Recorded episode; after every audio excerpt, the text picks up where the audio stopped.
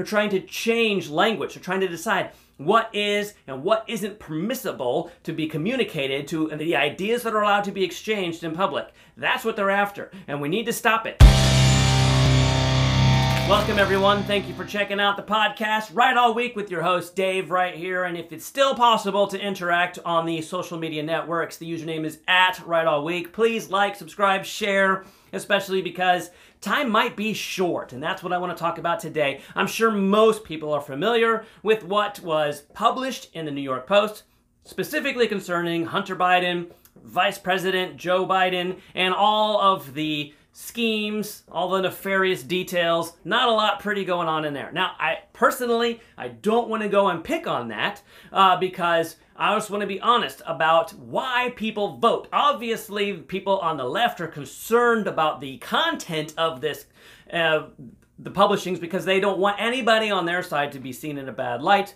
But I just want to be honest about whether or not that should have anything to do with anybody's votes. If you are a informed, if you're an informed voter and somebody who actually knows what's going on, and you have convictions and principles of your own, and you know what's going on in government, and you know what's going on in culture, and you have your reasons for voting, then you don't need all of this sleaze, okay? Because somebody can be a total sleaze bag whatever that means. All right, they can have bad moral content in their character. They can just be somebody who's questionable, somebody whose personality you don't like, and actually produce good public policy. And for example, Exhibit A, President Trump. Because nobody's going to be giving that guy an award for Christian character anytime soon.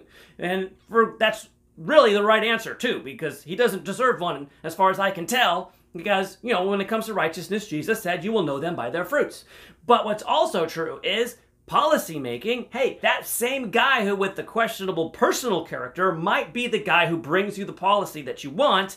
And for example, Exhibit A, President Trump, who could arguably prove to be the most conservative president politically, policy, governing wise in the history of the nation.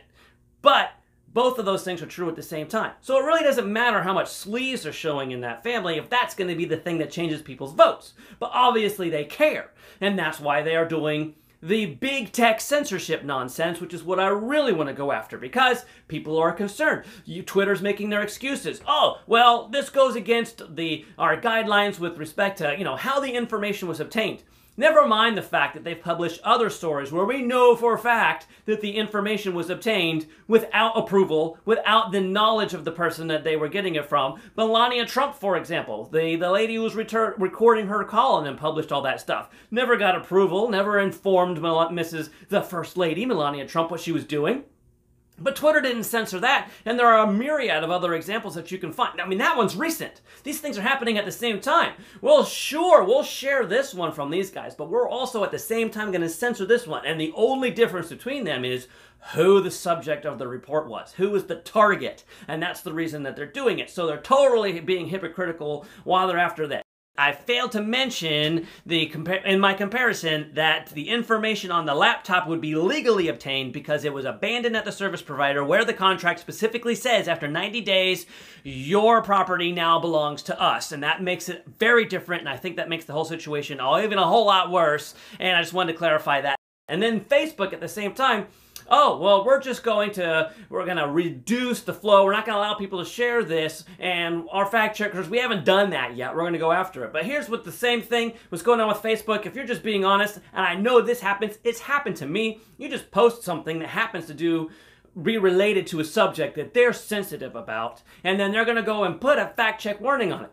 It may, I've been releasing lots of statistics with respect to what's going on with COVID and all that, and they just uh, automatically attach a thing on there. Oh, make sure that you go and review what's being said at the CDC. Actually, my post says what's going on at the CDC. The reason they put the thing on there, most folks don't bother to click on the link and see what the fact check, the independent air quotes, fact checkers are actually saying.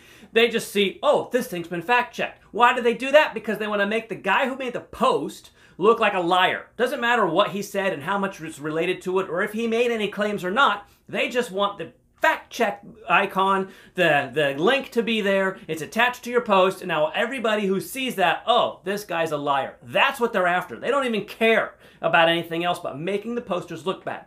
So What's the right answer here? The answer is uh, we got to push, we got to press hard. And I need to, we just need to be honest about what's going on. Literally, they're taking over. They're trying to. Let's, if you look at online ratings, you look at TV ratings, you try to see where people are getting their information. In this day and age, most people are getting it from social media. And that people were able to look forward and see. If you want proof of this, look at how President Obama won his election. He was taking advantage of those very same resources. How did President Trump win his election? He pretty much copied Obama and changed the main message, targeting different, some of the same people, some of the new people, did the same thing and he wins. And now here we are today, just people just balkanize left and right and they just want to enter their own little echo chambers online and then the online guys, these people who are supposed to be the digital town square, right? This is where people get to go and express themselves. And now we've the stupid section 230 and the rules that we've given to them clearly trying to say not a publisher not as you know this that difference between them and other service providers but you're not going to be a publisher, and that's the reason why you get protected from the same things like the newspaper gets protected from. You print lies, you go after somebody's personal character, you do something wrong with a publishing, a, like in a book or in the newspaper or a magazine, then you can get in serious legal trouble, but you can't do that with Facebook and Twitter. You can go on there and say all kinds of crazy things, or do what Facebook and Twitter is now, and they're editorializing. They're choosing what is allowed to be a part of our platform. Sure sounds like a publisher, right? And that's the problem that we see. That's what's actually happening. And we need to fix it. We need to go in there and fix this 230. I'm not going to say it needs to absolutely go away because let's hope and pray that places like Gab or Parler or some other online share media sharing social network actually gets it right. But what we need to do is clearly define if you act like an editor, if you act like a publisher, if you are making decisions about what kind of content is allowed to be there based on your personal positional, your ideological grounds, then you lose that coverage. You're now exposed. We need to go after them and we need to do it hard and fast and we need to do it now because if it's going to be like any one of the other issues where we just kind of abdicate the crown, the, the ground, and let them take over. Let me use this for an example because people like to say, well, they're public. I mean, they're, they're not a publicly owned thing. They're a privately owned institution. They're their own companies and you're entering into contract with them. And so they should have a right to do this. And I think you're missing an understanding what the role of government actually is because there is a time for the government to step in and protect the people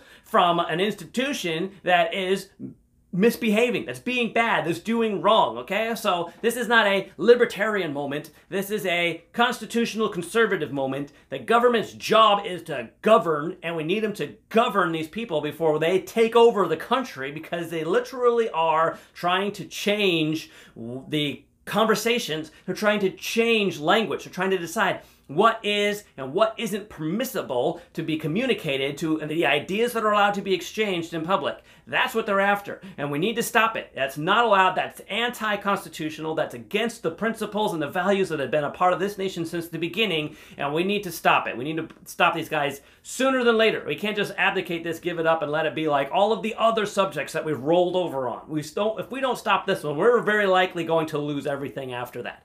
And that's why I wanted to get on here real quick, throw this message out there, encourage everyone to push back. And if you've watched this whole video, I appreciate you. I hope that you will share this content. I hope that you'll come back for more content right here at Right All Week, where we talk about what's right, how it's right, and why it matters.